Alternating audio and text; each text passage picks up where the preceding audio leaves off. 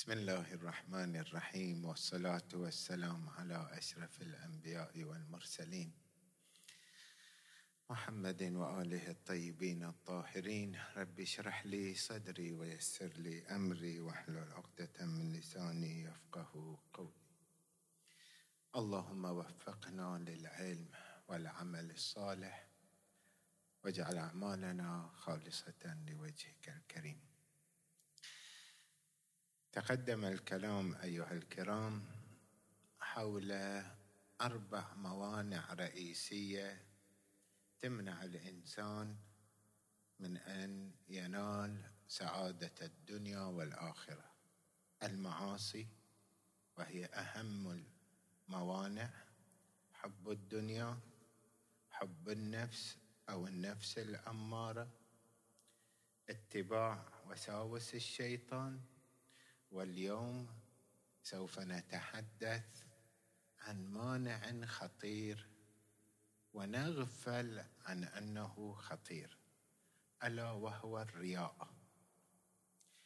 الرياء خطورته تكمن أن المرائي يقوم بعمل جميل راجح شرعا عقلا في العرف الاجتماعي.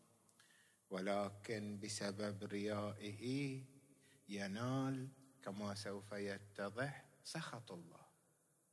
ينال سخط الله وغضبه عليه. في المعاصي وحب الدنيا يصدر من الإنسان أفعال واضحة أنها قبيحة. يغتاب يهين إنسان. نمام ينظر نظرة محرمة. ملتفت إلى أن هذه الأعمال قبيحة واضحة. لكن في الرياء لا العمل الذي يقوم به جميل وممدوح في ظاهره من قبل الشارع من قبل العقلاء من قبل الناس ممدوح. مثلا يقوم بعبادة بالتصدق بالصلاة بصيام مستحب بإظهار مواطن الرياء إما عقيدة. يظهر حبه لأهل البيت. ها؟ بين الناس لينال مكانة وزلفة في قلوبهم. فحب أهل البيت أمر جميل. لا يختلف فيه إنسان موالي ولكن إبرازه ليس للتقرب إلى الله لجلب قلوب الناس. شوفوا اتصافه بالكرم والجود أمر حسن عند كل العقلاء وفي الإسلام ولكن جوده وكرمه كان لكي يقال عنه كريم سخي. لا للتقرب إلى الله. فينال بهذا العمل الحسن بعدا من الله سبحانه وتعالى. خطورة الرياء إظهاره مثلا الزهد وهو أمر راجح شرعا ولكن بداعي أن الناس يمدحون يمدحونه. فهو عمل جميل يغفل عن أن الداعي الذي دعاه لهذا الفعل وإبرازه هو خلق الله مو الخالق. فبذلك يسعى لجلب رضا الناس على حساب سخط الله. من هنا يكون أمر الرياء من جملة المخاطر الكبيرة اللي هي شنو؟ تصيب أهل الإيمان وأهل الود ومن يبحثون التقرب إلى الله سبحانه وتعالى لقيامهم بأمور راجحة. وكديدننا نذكر قصة عن النبي الأكرم. لخطورة هذا الأمر. الرياء. النبي الأكرم في يوم من الأيام كان جالس مع أصحابه مجتمع مع أصحابه بين خطورة الرياء من خلال كشف الستار عما يؤول إليه أمر العباد يوم القيامة. يكشف هذا الستار كيفية محاسبة الله لعباده ودقة حسابه لهم كي يكونوا من الآن على بصيرة كي لا يقع في هذا التصرف الذميم فيعيش الحسره والندامة في يوم لا تنفعه لا حسره ولا ندامة. قال بأبي وأمي إن أول من يدعى يوم القيامة أول ما تقام القيامة مجموعة من الناس الله يقول أول دلين حاسبوهم. يبين شدة غضبه عليهم. هذا لين أول من يدعى في يوم القيامة. رجل جمع القرآن. جمع القرآن وتعلم احكام التلاوة والتفسير وغير ذلك. والعمل بالآيات. أمر راجح. صح ولا لا؟ رجل جمع القرآن. هذا واحد. ورجل قتل في سبيل الله. اثنين.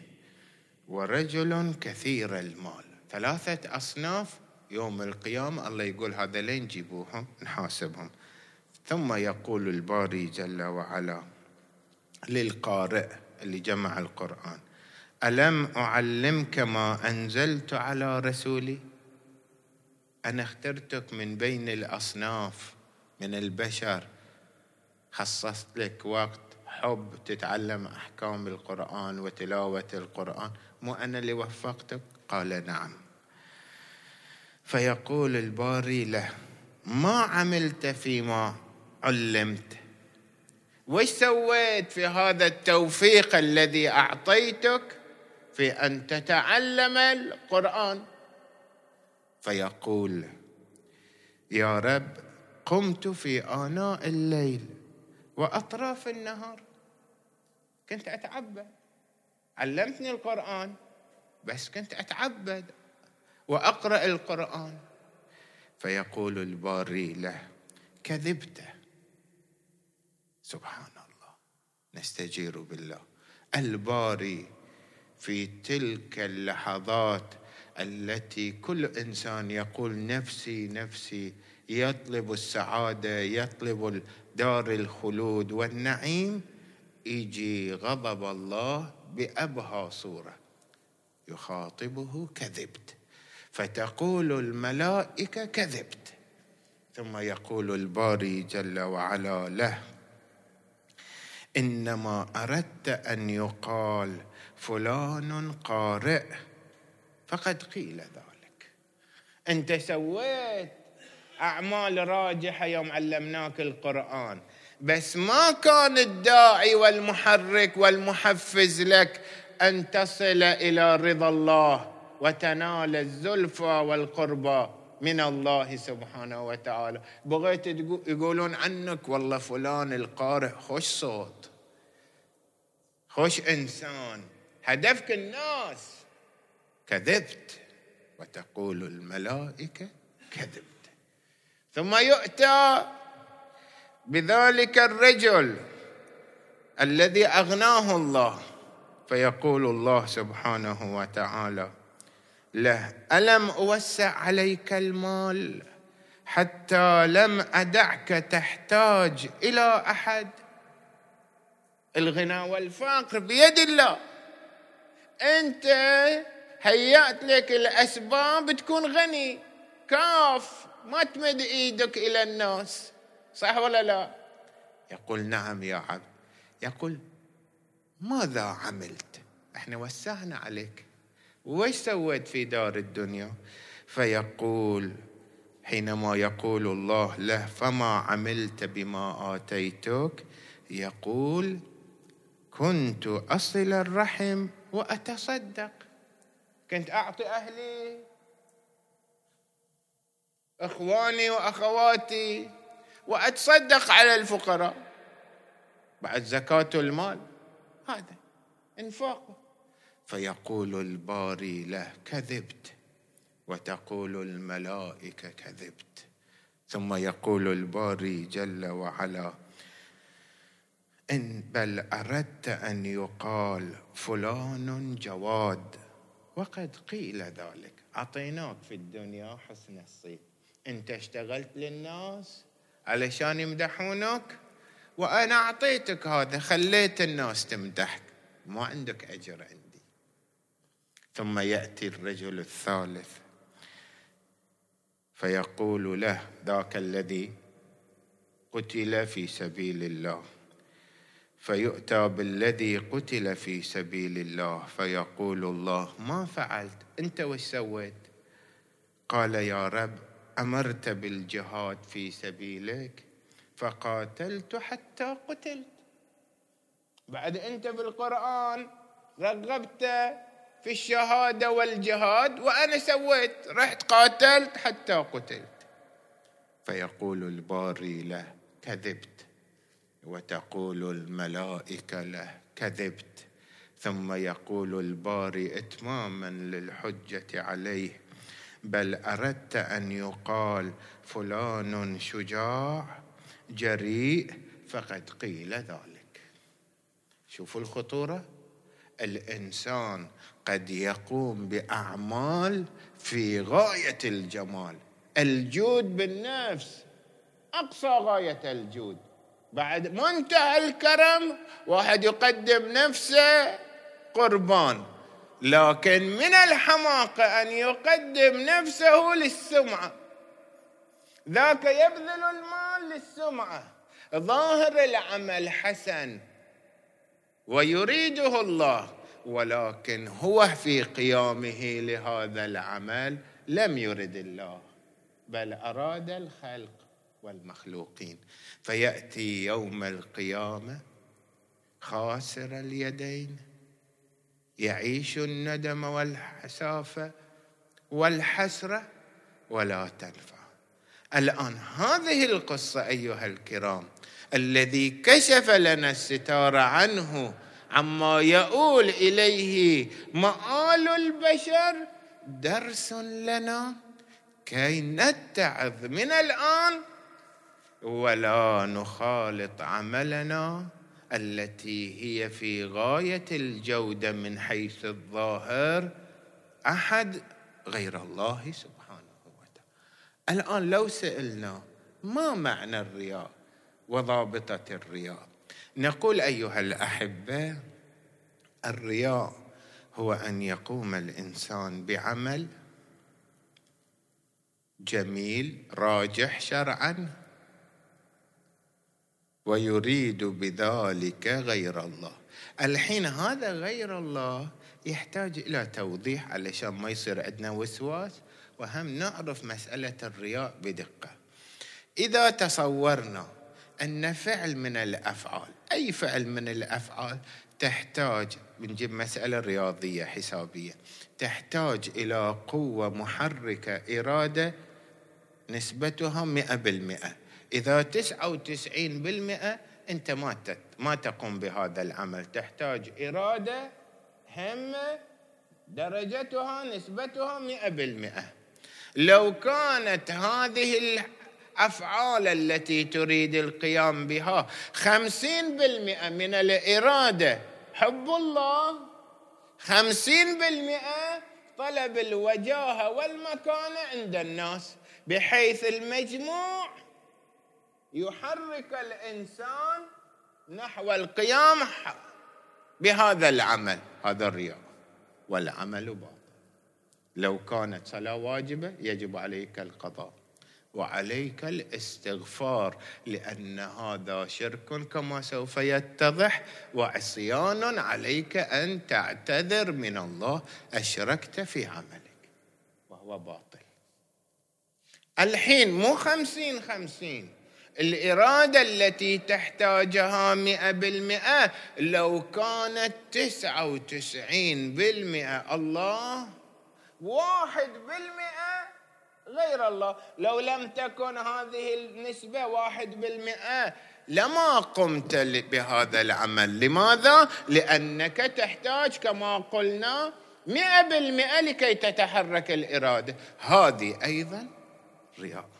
نعم قال العلماء إذا حتى واحد بالمئة إذا كان الداعي والمحرك نحو العمل الجميل.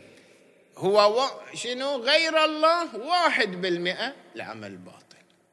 نعم لو كان الداعي والمحرك والمحفز هو الله مئة بالمئة. ولكن بالتبع والضميمة أن فلان بعد يشوف يعرفنا أهل الإيمان. يحبني بس سواء حباني ما حباني ذكرني بخير ما ذكرني بخير أنا هذا العمل عندي إرادة مئة بالمئة أسويها قربة لله. يقولون هذه ضميمة هذه لا تضر. ولكن الأكمل والأجمل والأشرف والأليق لمقام الإنسان إنما نطعمكم لوجه الله. لا نريد منكم جزاء حتى لو ما قلت مشكور. حتى لو لم أنل مدح الناس يكفيني رضا الله عن كل ما سوى ما أطاله. هذا الأمر فحتى الضميمة إذا يقدر الإنسان يتجرد منها يتجرد لأنه أخلص وأوفق للعبودية. صار واضح؟ تعالوا أخذنا الوقت اليوم. اللهم بارك لنا في الوقت. تعالوا إلى مخاطر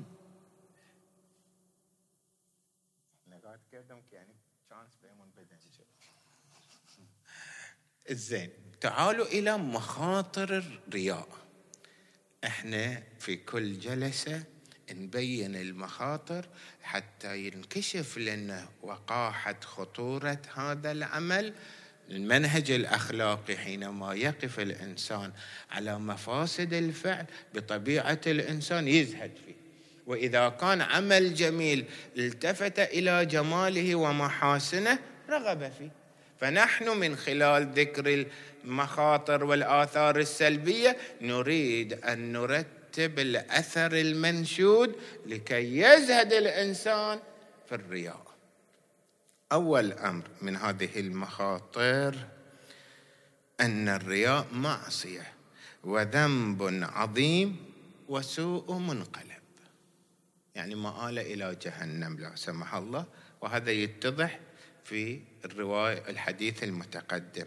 ويقول الباري والذين ينفقون أموالهم. إنفاق أموال رئاء الناس. سمعة. ينفق فلوس. لكن قربة لله؟ لا.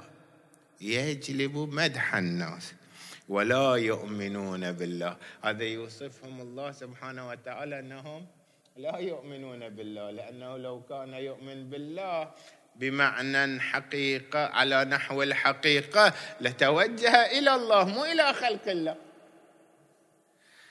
ولا باليوم الآخر ومن يكن الشيطان له قرينا فساء قرينا. ساء قرينه ومقامه ومآله.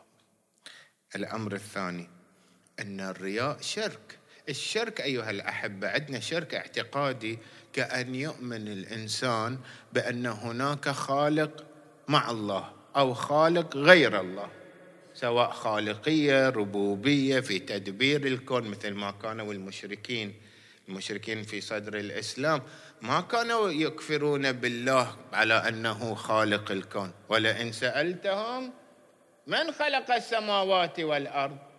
يقولون الله. الله خالق. ولكن يدبر الأمور هذا اللات والعزى. الآلهة. فعندهم شرك في الربوبية مو في الخالقية. هذا شرك اعتقادي. عندنا شرك يسمى الشرك العملي. ما هو هذا؟ أن الإنسان في أعماله يشارك الله غيره. عمل جميل كالرياء يقصد بذلك التقرب إلى الله وإلى غير الله. هذا شرك مع الله. ولهذا الإمام الرسول الأعظم صلى الله عليه وآله. روايات كثيرة. نذكر حديث عن الرسول الأعظم صلى الله عليه وآله. اللهم صل على محمد وآل محمد.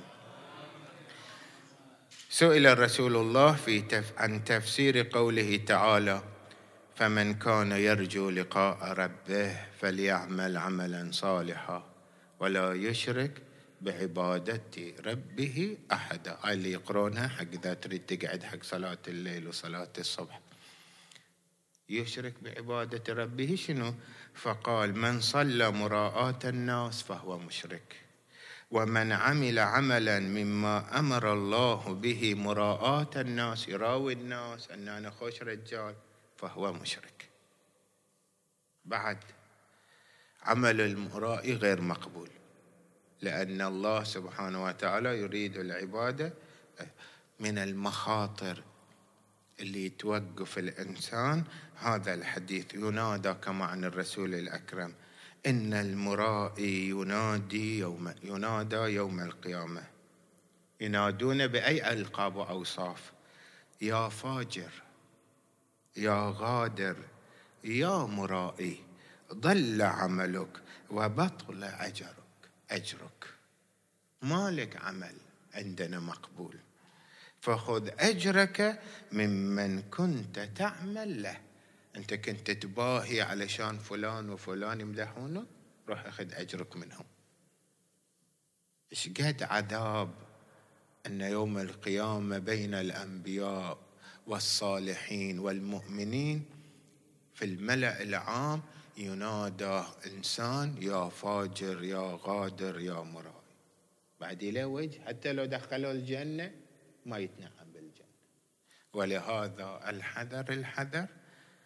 آخر خاصية ينادى المرائي بأنه ملعون من قبل الله وملعون من قبل ملائكة الله. أي مطرود من رحمة مستجار بالله عن رسول الله. في الرواية صلى الله عليه وآله أنه الملائكة ساعات يرفعون أعمال العبد يباهون به فلان مسوي فلان عمل. يطوف السماوات السبع إلى أن يصل إلى الله. الله سبحانه وتعالى يرفض هذا العمل. يقول إني كنت رقيب عليه. أنه عمل هذا العمل ليس لي بل لغيري فأنا أرفضه. ثم يقول الباري جل وعلا عليه لعنتي. وتقول الملائكة عليه لعنتك ولعنتنا. مو بس أنت تلعنه إحنا وياك بعد نلعنه لأنه أشرك في عمله. الآن مع هذه الخطورة كيف الخلاص؟ التأمل في هذه الروايات. طريقة ثانية وثالثة كن ذكي. لا تجعل الله أهون الناظرين إليك. أنت بين أمرين. عقلاء حينما يخيرون بين أمرين يختار الأكمل على الكامل. أو الأشرف على غير الشريف.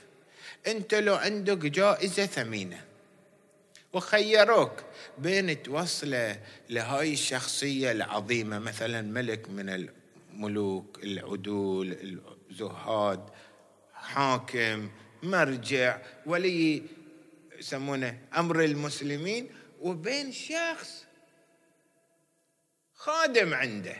اثنينهم تقدر توصل لهم. لهذا العظيم الشريف تقدر توصل وتعطي هذه الهدية ويرتاح ويستر وتقدر توصل لخادم من خدامه. أيهما تختار؟ ها؟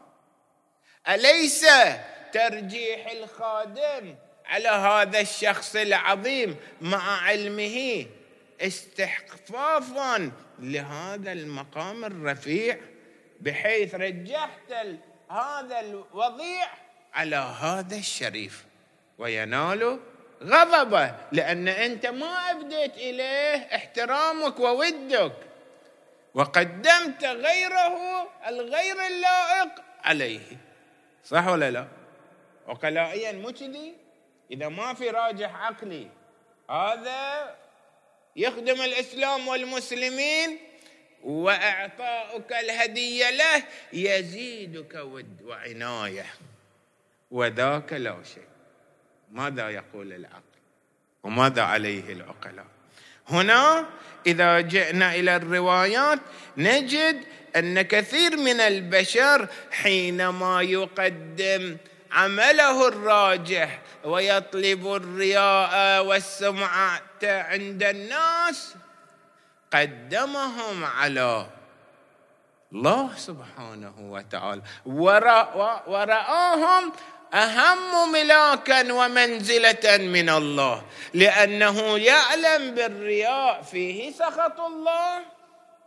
ومع ذلك قدم رضا المخلوق على سخط الخالق.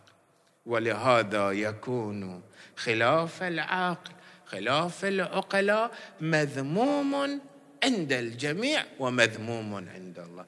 أي وقت أنا وأنت نرائي يعني جعلت الله أهم أقل منزله في قلبي من غيره ولهذا قدمت غيره عليه. وهذه طامة. ولهذا الإمام الصادق عليه السلام يقول قال الله عز وجل أنا خير شريك. من أشرك معي غيري في عمل عمله لم أقبله. أنا خوش شريك إذا شاركت العمل الذي تقوم به إلي غيري أنا أخلي لغيري كامل. خلي غيري ياخذه أنا ما اقبله ولهذا يرفضه. لم أقبل إلا ما كان لي خالصا. مئة بالمئة شوفوا. إذا من يخالف هذا الأمر ويرائي خالف العقلاء. الطريقة الثانية. انظر إلى خسارتك الدنيوية والأخروية. أنت تبذل مال رياء. هذاك يجود بنفسه رياء. خسر الدنيا لأن فلوسه راحت هباء منثورا يا ريت ما تصدق. على الأقل فلوسه تبقى عنده. نفسه حية يستفيد منها. أما إذا تصدق من أجل سمعة فهو مو بس ما يحصل أجر بل لأنه أشرك في عمله كان عاصيا. فلو ما متصدق رياء هم عنده فلوس وهم ما عليه. ذنب.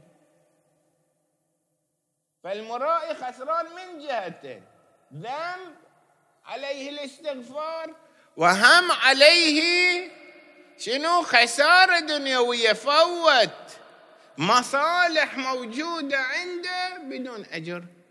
بعدين هذا الذي أنا وأنت إذا نقوم بالرياء خل نلتفت. الذي يحول بين المرء وقلبه هو الله. ترى بجيب لكم مسألة وجدانية نكون نتعظ منها كلنا. أنت ساعات تشوف واحد لو يجيبونه حتى يصادق ويعطونك وياه هدية طن عسل. ما ينبلع. تقول لا أريده ولا أريد الطن من العسل. شايفين مو شايفين؟ في ناس ما تشوفه أول مرة تشوفه بس تصافحه أو تشوفه من بعيد يدخل قلبك.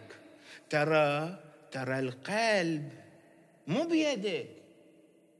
حب بغض مو بيدك. مقدمات هذا بيدك.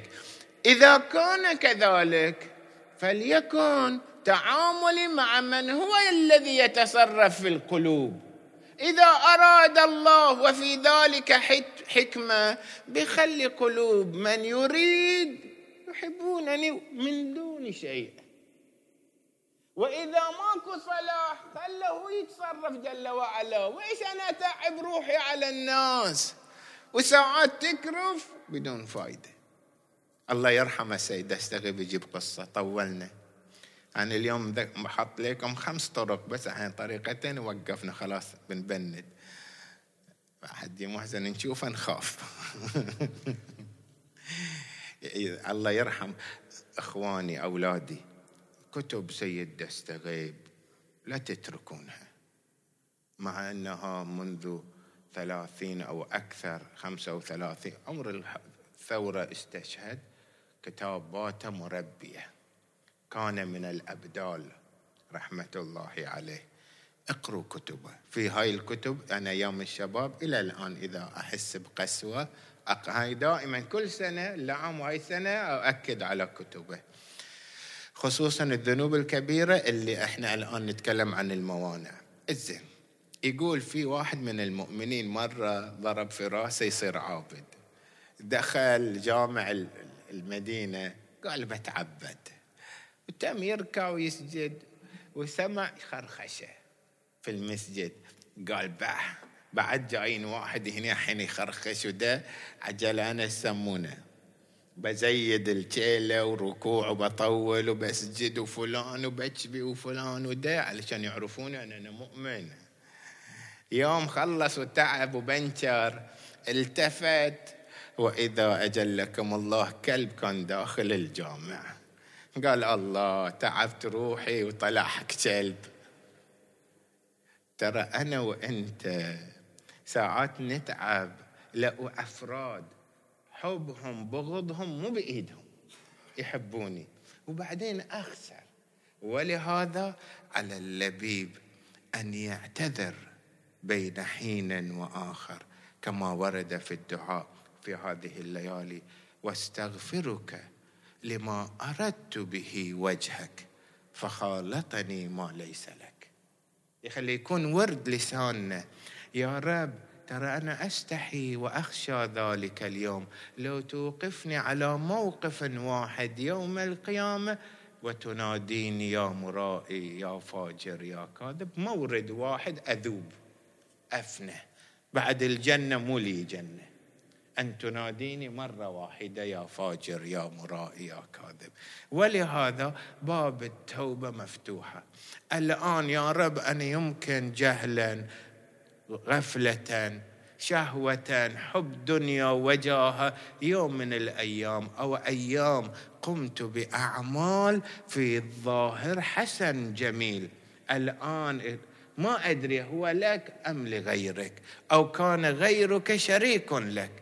فيا رب أستغفرك لما أردت به وجهك فخالطني ما ليس لك. نكتفي بهذا المقدار.